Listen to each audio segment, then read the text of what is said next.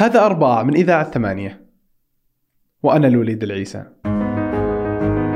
تعتبر الأفلام والسينما أحد أهم الفنون لما فيها من قيمة ثقافية وفنية وتعبيرية. ولكن شكل السينما والأفلام تغير كثيرا بعد سطوة هوليوود عليها فأصبحت المعايير التي يتم تقييم جميع الأفلام بناء على معايير هوليوود. هناك نوع آخر من السينما السينما المستقلة اللا تجارية. وهي بغير هوليوود مثلا لا تصرف الكثير من الأموال. وطريقة أفلامها مختلفة أو لا تتبع شرطا معايير هوليوود. ففيها المخرج يضع فلسفته وفكرته بالطريقة التي يراها الأنسب. يزيد بدر مخرج مستقل وفلسفي. فعن علاقة السينما بالفلسفة وكيف من الممكن أن تتجسد في الأفلام. والفرق بين السينما المستقلة والتجارية. آه، اولا آه، إذا قلنا تجارية هذه ليست آه، مثلبة. هي قيمة وصفية. أنا أصف شيء إنه هذا شيء تجاري. في المقابل هناك لا سينما أخرى تصنع بدعم ذاتي لا يشرف عليها مؤسسات أو شركات انتاج كبرى لها معاييرها إلى آخره. غالبا اللي المخرج المبدع أو اللي له رؤيته عن الفن والعالم والإنسان آه، ما يحب إنه يكون في تدخلات في عمله آه، وصناعته للفن. بينما السينما التجارية لا هي بالمقابل يعني هي السينما اللي تجي مدعومة من مؤسسات كبرى آه، إلى آخره. وغالبا السينما التجارية تكون لها معايير واضحة ولا تخترق يعني القواعد الكلاسيكية لذائقة الجمهور. غالبا المستقل يكون الدعم فيها قليل. يعني مثلا السينما التجارية يجيك فيلم كامل مدعوم في 6 مليون ريال مثلا. بينما في السينما المستقلة يمكن يسوي لك فيلم رائع جدا ما يكلف مئة ألف. غالبا المخرجين السينما المستقلين هذول عندهم هاجس اللي هو فصل الفن الفن السابع وفصل السينما عن بقية الفنون خاصة المسرح عن السينما. مع ذلك السينما بدأ من المسرح. آه، أخوان لوميرت هذول. بعد ما طلعت الكاميرا وكذا صوروا اللي هي القطار. مشهد تلقاه في اليوتيوب. أغلب أفلام أخوان لوميرت تلقاه في اليوتيوب. على دقيقة دقيقتين. طبعا مبهجة هذه المقاطع جدا. فكان أول عرض الفيلم القطار اللي يمشي. قطار يمشي مصور حاط الكاميرا على زاوية كذا والقطار الزاويه الأمامية يعني والقطار ماشي ثم كأنه يرتطم بالعدسة الكاميرا فهمت علي؟ فلما عرض في صالة العرض يعني انذاك آه لما وصل القطار خافوا كلهم. حسوا بيصدمهم يعني لاحظ هذه كانت يعني تقنيات مرة ضعيفة توها يعني ما ما عاد صار يعني ما في 3 دي ولا 4 دي زي الآن. لا. فكان البداية من ناحيه المسرح. هل هناك علاقة بين السينما والفلسفة؟ أشوفه سؤال يعني ما له معنى. آه، كل خطاب هو أصلا خطاب آه، بشكل أو بآخر خطاب فلسفي. لأنه كل خطاب في داخله تصور ورؤية عن الحياة وعن الإنسان والعالم. فأنت كفنان إذا أردت أن تصنع مثلا فيلم أنت بالضرورة لديك تصور معين لماهية الإنسان وطبيعة العالم.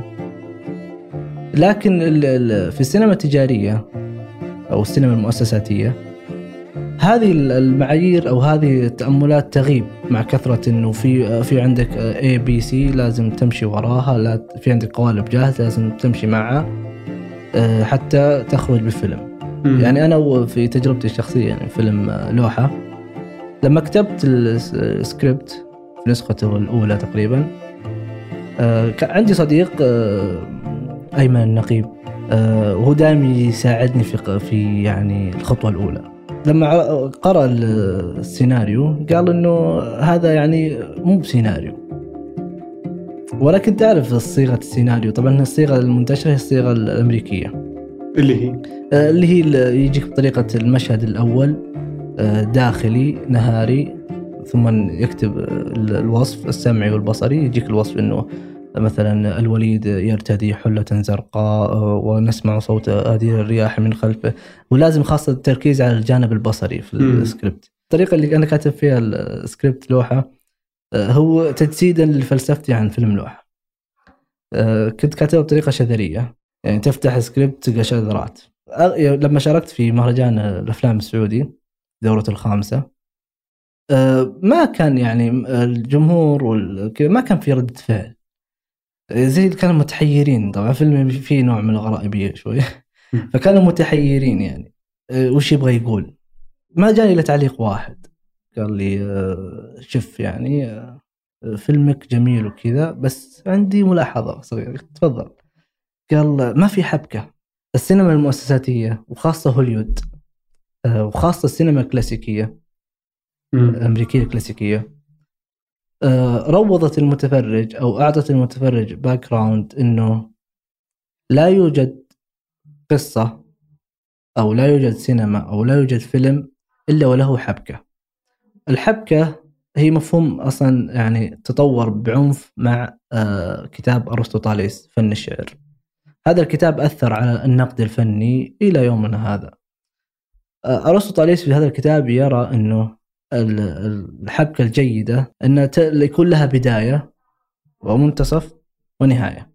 وهذا هو ال- الأسلوب السائد في الأفلام، يعني أنت لما تشغل فيلم آه، بتشوف قصة واحد مثلا يخطفون طبعا هذه شائعة مرة اللي واحد يخطفون بنته ثم يدقون عليه نبغى فلوس وكذا الأكشن يعني وبعدين ينتهي ب happy ending يعني خلاص أخذ بنته وخلصنا. تاركوفسكي كان يقول يعني من الأشياء اللي أشار لها جميلة يقول إن سينما الحبكة هذه ما تعطي المتفرج حرية إنه آه، يبتدع المعنى.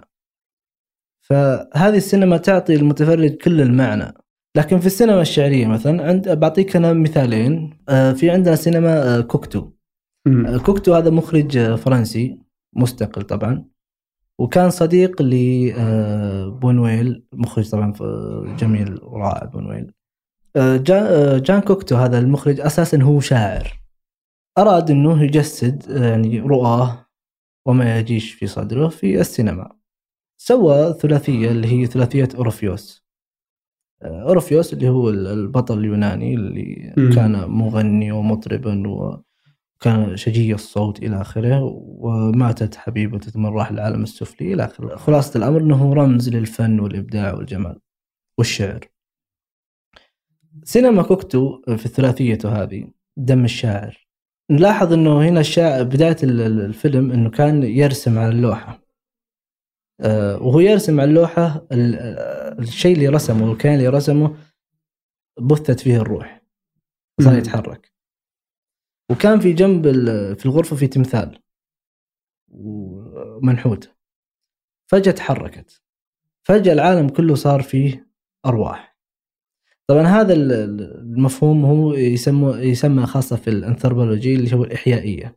آه، فكان مفهوم الشعر عنده إن الشعر هو من يحيي ال- العالم أو ما يجعل ما في العالم من كيانات جامدة أرواح. لكن في المقابل لا يعني إنه كل سينما آه، شعرية هي بطريقة كوكتو لا. يعني مثلا عند تاركوفسكي ال- السينما الشعرية تعني شيء آخر. آه، عند تاركوفسكي ال- السينما الشعرية تعني طريقة آه، في إدراكنا للعالم. لذلك هو يشنع على سينما الحبكة أو السينما المنطقية إنها تقولب الانسان وتعطيه شكل محدد في ادراكه للعالم هو يقول لا أنا أبغى أبغى أرفع من قيمة العالم الداخلي للإنسان. يعني أنت تشوف مثلا دائما جلست مع أصدقائك شغلتوا فيلم فجأة تلاحظ كل اللي جالسين يتنبؤون إيش بيصير. بعد شوي بي- بيموت البطل. بعد شوي بينخطف هذا. خلاص صارت العملية عملية استنتاج منطقي واضحة ما يبي لها. مم. الآن البطل طبعا مثلا في في نتيجة هذه كل الناس يعرفون البطل ما راح يموت. البطل ما يموت. جميل؟ وإذا مات البطل هنا يصير صدمة للمشاهد. ليش يموت؟ طبعا تاركوفسكي هو ضد هذا الشيء ويرى إنه لا أنا لازم أخرج يعني آه، أعمق ما في الإنسان من مشاعر ووجدانات وغالبا اخليها تنعكس على العالم اللي يكون فيه. فعلى قبل شوي تكلمنا عن علاقة السينما والفلسفة أو كيف أنها ممكن ترتبط. ولكن الحين أوكي عرفنا أنه ممكن يكون لها علاقة مع بعض أو هي لها علاقة مع بعض. كيف ممكن أنها يعني كيف ممكن تشوف السينما من نظرة فلسفية أو كيف أن السينما ممكن تتجسد بالفلسفة يعني؟ طبعا آه، في من خلال المخرجين في عدة نماذج. كل واحد تبنى رؤية محددة. يعني مثلا عندك المخرج المشهور مرة هو مخرج مستقل لكنه أشتهر. مم. اللي هو بريغمان بريغمان مثلا آه، طريقة تجسيده الأفكار الفلسفية مباشرة من خلال النص. السينما أشوف لها عنصرين مهمات أساسيات اللي هي أو عفوا لها أربع عناصر خلينا نقول. أدق الزمان والمكان والصوت والصورة. الذي بلا بصر ولا سمع لا يستطيع أن يكون سينمائيا. لذلك أنت عندك هنا مدخلين. مدخل سمعي ومدخل بصري. حتى توصل الرسالة.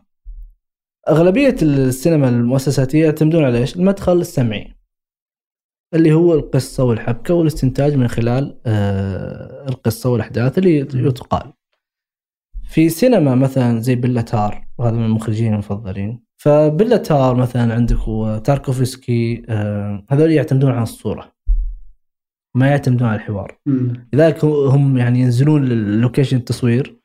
ما في سكريبت جاهز. يعني طبعا هذا عند السينما المؤسساتيه كارثة. ينزل لك ال location معه مثلا أربع صفحات خمس صفحات والباقي في في ال location يحدث. في أعطيك مثال اللي هو مثلا هذا من الأفلام اللي جدا آه، آه، أحبها وهو. المخرج رائع مرة آه، اللي هو ويلز أورسون ويلز المخرج الأمريكي. عنده فيلم اسمه Touch of Evil لاحظ العنوان إنه ما قال الشر. م- لمسة شر لمسة الشر. آه عبارة عن آه film noir. آه هذه أفلام هدفها آه تمتع أو تخلي المشاهدين يستمتعون أكبر قدر ممكن. وتقوم على طبعا دائما قصة بوليسية. وفيها عنصر أساسي اللي هو عنصر المرأة اللي تغوي. وهي طبعا من أهدافها أنها كانت ذيك الفترة ذيك الحقبة أنه الناس مع الح- الحروب وكذا كانوا حزينين ولازم نرفع من. نرفع ال mood شوية فطلعت هذه. طبعا هي ما تأخذ فلوس كثير. يعني أول شيء أبيض وأسود وما فيها حبكة مرة آه، عويصة. طبعا هو هذا الفيلم Touch of Evil كان من أفلام هذه من هالنمط أو هذا التون. أنت لما تشوف الفيلم تشوف فيه محقق طبعا لعب دور المحقق ويلز. تشوف فيه محقق يحقق في جرائم واحيانا لما يدخل مسرح الجريمة وما في دليل انه إنه هذا هو الجاني آه، يجي ويحط شيء في المسرح الجريمة عشان مم. يقبض على الجاني مع الوقت آه، يكتشف اورسون ويلز إنه هو كذا إلى آخره ثم يقتل بوصف ماذا؟ شرطي فاسد. ال- المعادلة البسيطة إنه الفيلم يقدم لك صراع ما بين الخير والشر. صح ولا. إنه هذا الشرطي الفاسد وهذا ال- ال- الأخيار. لكن في الحقيقة هنا في حاجة مهمة إنه هذا ال- المحقق الفاسد اللي هو ويلز ليس شريرا فيه لمسة شر آه حلو إيه. Okay ليه؟ طبعا هو جزء كبير من الفيلم كان نقد لمفهوم القانون والدستور ومفهوم آه، آه، الحضارات المادية. ويلز من بداية الفيلم كان إذا دخل مسرح جريمة ودرى إن هذا هو الجاني هو عنده حدس. وحدسه آه، قوي بنسبة 100%. طبعا هنا في جانب بصري. أنت في في الحدس مثلا كيف تقدر تجسده بصريا؟ هو جسده بنغزات بالساق. آه أوكي يا حلو. جميل. فكان إذا حدث إنه هذا هو الشخص تجي نغزات بساقه. القيمة الفلسفية في ال- في الفيلم هذا كله إنه لا يشترط أن يكون الشخص آه، جاني بانه يكون هناك دليل مادي. أنه هو ال- المجرم يكفي انه وجود الحدس قد يفيد في كثير من الأحيان لكن الدستور أو في القانون ما غير مقبول ما. نقدر، إيه طبعا هذه من من الرهانات الصعبة عند المخرجين اللي هو السهل الممتنع مم. إنه كيف تقدر تقدم فيلم بقيمة فلسفية عالية وبنفس الوقت تكسب الجمهور. فيلم بوليسي. هذا فيلم بوليسي مغامرات والى آخره. لكن بنفس الوقت هو في قيمة فلسفية عالية. لو كنا نقول عن الأفلام ال- الشعرية. وكنت تقول إنه كيف إنه ممكن الأشياء والجمادات تتجسد. The Beauty and the Beast كان فيه الإبريق يتكلم والشمعة تتكلم والناس يتكلمون. وكان فيلم كذا غنائي. شعري كيف هل هل بينهم رابط؟ مثلا The Beauty and Beast والأفلام اللي ذكرناها. ولا هذه تجارية بحت ما لها The Beauty and Beast على فكرة بس ان هذا الفيلم آه، ترى أخرجه كوكتو. يعني قديمه ممكن تقريبا 1940 امم وطبعا بتقنيات مرة ضعيفة. جميل. ولو تشوف ال- الفيلم آه، بتشطب حق ديزني رغم التقنيات العالية اللي صارت فيه.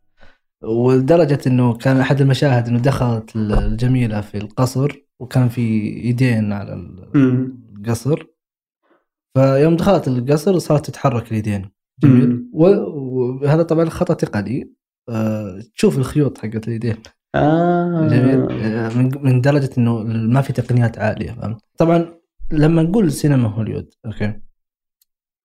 في قضية مهمة إنه لا يعني إن كل سينما هوليوود آه، ليست آه، شعرية أو ليست آه، إلى آخره.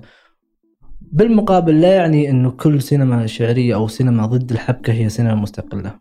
جميل؟ امم فسينما هوليوود زي ما ذكرت لك أنا مشكلتي معها إنها توضع معيار. إما أن يكون عملك مطابق لمعايير هوليوود أو عملك هذا غير مقبول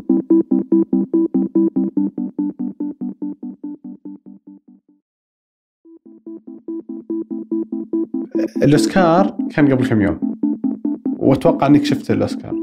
فكنا على تو طاري إنه كيف إن أفلام هوليوود هي كانت ال standard بالمقابل أوكي إنها من الظلم إنها تكون هي المعيار لأن في نوع آخر من الأفلام.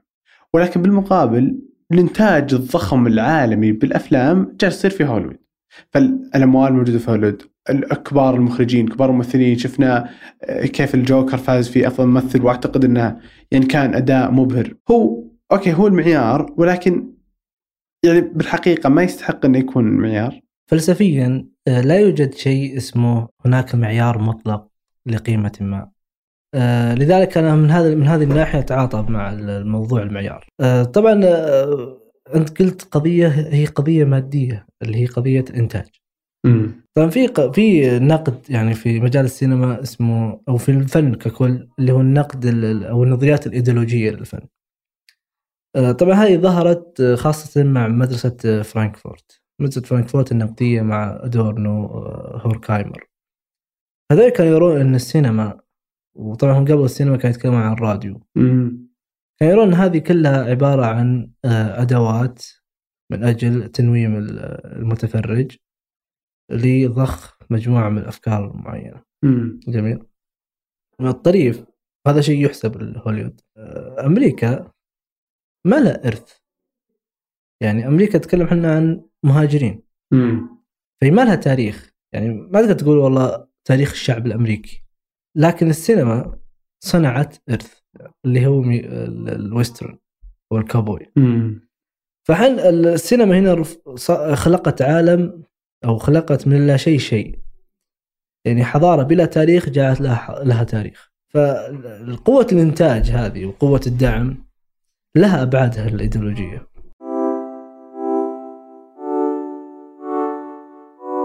في في مجال السينما في في عناصر رئيسية قلنا إحنا السمعي والبصري والزمان والمكان. آه، لكن في عنصر اللي هو عنصر التجسيد أو التجسد. التجسد له ثلاث أشكال. التجسد الرمزي والتجسد آه، الحلمي أو الأحلام والتجسد من خلال الاستحضار أو التذكر. هذه انواع آه، ما تجدها إلا في السينما. التجسد الرمزي أقصد فيه إنه بعض الأشياء الرمزية لا يمكن أن آه، تستحضرها إلا من خلال صورة بصرية مم. معينة. يعني مثلا آه، في آه، فيلم تاركوفسكي سوكرفايز كانت في هناك شجرة مم، تجي على لقطة كل شوي وهو يسقيها مرة ثم نهاية الفيلم تذبل. فهنا كانت رمزية الشجرة عند تاركوفسكي هي الإيمان. فهذا ال- التطعيم الرمزي ما تقدر تشوفه إلا بصريا. يعني أعطيك مثال في قضية الحلم. الأحلام آه، أنت تشوف حلم وكذا لكن هل ممكن إنه تشوف الحلم في الواقع؟ السينما تعطيك هذه الإمكانية. تقدر تصوغ يعني تكتب حلمك وأجسد لك إياه. في آه، طريق في قالب سينمائي. يعني مثلا في آه، لو جينا نتكلم مثلا عن علاقة الفرويدية في سينما هوليوود خاصة وخاصة مع المخرج هيتشكوك. مم. هيتشكوك مرة ركز على قضية آه، التحليل النفسي. شوف لاحظ كيف التجسيد هنا. آه، في سايكو وكان ال- البيت اللي يسكن فيه عبارة عن ثلاث طوابق. جميل. الطابق العلوي والطابق الوسط والطابق اللي هو إيش؟ القبو. الطابق العلوي اللي هو ال super ego الانا الأعلى. الطابق المنتصف اللي هو الأنا والقبو هو الهو. ها؟ وهذه يعني كمتفرج أنت ما راح تف- تفهمها لازم يصير عندك خلفية عن الفرويدية. الطريف إنه سوى مشهد هيتشكوك رائع صراحة. لما حب ال- الشخص هذا البطل إنه يجيب يدخل البنت اللي كانت موجودة في الهوتيل مم. يدخل ال- البيت راح رقى فوق يناقش أمه إنه بيدخل البنت. طبعا هنا تجي هي عقدة أوديب. كانت معصبة إنه كيف تدخل واحدة طبعا هذه اللي هي الاستحواذ والسلطة وال- سلطة الأم على الأبن. فكانت غاضبة. فقال بحطك في القبو. لاحظ وين حطها؟ في الهو. مم. عشان ليش؟ البنت بتدخل فإذا بنت بتدخل لازم أغيب هذه السلطة العليا الأخلاقية اللي هي الأم هنا مم. وأودعها في عالم الهو إيه. في اللاواعي. جميل عشان أنا الحين برتكب تابو بالنسبة لي إيه. السوبر إيجو وترى حركة الكاميرا تعبر عن الحدث في غالب يعني في في عندك في مشهد أو حركة كاميرا شهيرة مرة الأفلام اللي هو إذا أحد مات يجيبون الكاميرا من فوق مم. ها؟ هذه ماتت إنه الروح قاعدة تطلع آه. فهمت علي؟ صح طبعا هذه كلها تلاعبات تكون هنا هنا علاقة السينما بالزمن السينما آه، فعلا هي نحت في الزمن. آه، أنت تقدر تخليني أحس إني مسرع ومستعجل؟ وتقدر تخليني أحس إني بطيء مرة. أعطيك مثال يعني من من سمات السينما التجارية اللي هي الأكشن. كيف أنا أعطي للمتفرج آه، الإحساس هذا بالسرعة؟ من خلال الموسيقى من خلال حركة الكاميرا. صح. فهمت؟ ستلاحظ أحيانا الكاميرا تسوي كذا حركة يدوية. مع ال- فهذا يعطيك إحساس التوتر إحساس التوتر اي والسرعة مثلا. بالمقابل لو تشوف مثلا فيلم البلاتار مم. شوف الكاميرا ثابتة على واحد جالس على كرسي مدة عشر دقائق عادي. ما تسمع إلا صوت الساعة. بس. فأنت تحس كذا إنه طويل مرة ثقيل. في كل حركة وكل مشهد فيها شيء خفي. فيلم 1917 فيلم الحرب كان كذا مصور بلقطة واحدة. ساعة ونص ساعتين ب... أو ساعة ونص يمكن one shot بلقطة واحدة. بس إنه هو بالحقيقة مو بـ one shot. هو بالحقيقة كان كذا يتلاعب لما يجي شخص قدامه ينقطع تروح اللقطة اللي بعدها لما تجي شجر لما يدخل في ظلام. بس لما تشوف فيلم ما تدري أنت. مم. الفيلم كامل ما كان فيه إلا قطعة واحدة هي اللي كانت واضحة وكان مقصود إنها واضحة. مم. بس ليش الفيلم سوى هذه الحركة؟ هو مو سواها عشان يجيك شخ إنه oh شفني أنا سويتها لأن في أفلام كثير قبل سواها. بيردمان سواها في السبعينات قد سواها في الستينات قد سواها. بس سواها عشان يوضح لك هذه الرحلة اللي هم كذا هذا الجنديين طالعين من من مكان بيروحون لمكان ثاني. الوضع كان يتطلب إني أصور المشهد بهذه الطريقة اللي هي رحلة واحدة فأنا بعطيها ال one shot هذه. مم. فممكن في ناس كانت تناظر تقول oh nice حلو. بس ترى هو فعلا جالس يعزز من قوة الفيلم قوة القصة بطريقة التصوير حقتها. زي لما يصور لك الشخصية من تحت يعطيك عظمة الشخص. لما مثلا ما قلت لما الكاميرا تطلع فوق إنه وكأنما إن الروح جالسة تموت كذا يعني. ففعلا صح. إنه صار في نوع من آه، إذابة الفردانية. فصرت أنا أتخيل نفسي أنا والآخر واحد. كلنا نفس الشيء. كلنا آه، يا خيرين يا أشرار. زي ما تقدم السينما التقليدية. لذلك جت المفارقة مع فيلم ذا دارك نايت هذا فيلم مرة رائع وحدث فيه مفارقة قوية. الناس تخلوا عن الخير. تخلوا عن باتمان. صار يحبون الجوكر صاروا يحبون الجوكر صح. إيه وهذا شيء جميل مرة. إنه قدرة الفن على إنه ينتزع تقليدية إنه مم. إن الحياة لها آه، معادلة بسيطة ما بين الخير والشر. صح. يعني الحياة يعني زي بعبارة كيركيغورد ليست إما أو إما خير أو شر. لا هي في منطقة رمادية. فهمت؟ فالجوكر كان مرة شخصية عجيبة من هالمنطلق. حتى في فيلم خواكين. مم. كان يضحك كان عنده متلازمة الضحك. فكان يضحك وهو حزين وكان يضحك وهو سعيد. صح. فهمت؟ فما كان في ال- الحدية في مم. القيمة هذه انه إنه في خير وفي شر في سعادة وفي فرح وفي. سعادة وفي حزن. لا في القيم تتداخل فيما بينها صح فعلا. يعني أحس بغير هذا مثال دارك نايت كل الأمثلة اللي قبل كيف إن هذا كذا هذا ال- ال- الجزء الإبداعي هذا كيف إنه ممكن يموت بسبب بعض ال بعض ال- السينما ال- التجارية وبعض الأشكال اللي تطلعها هوليوود للناس.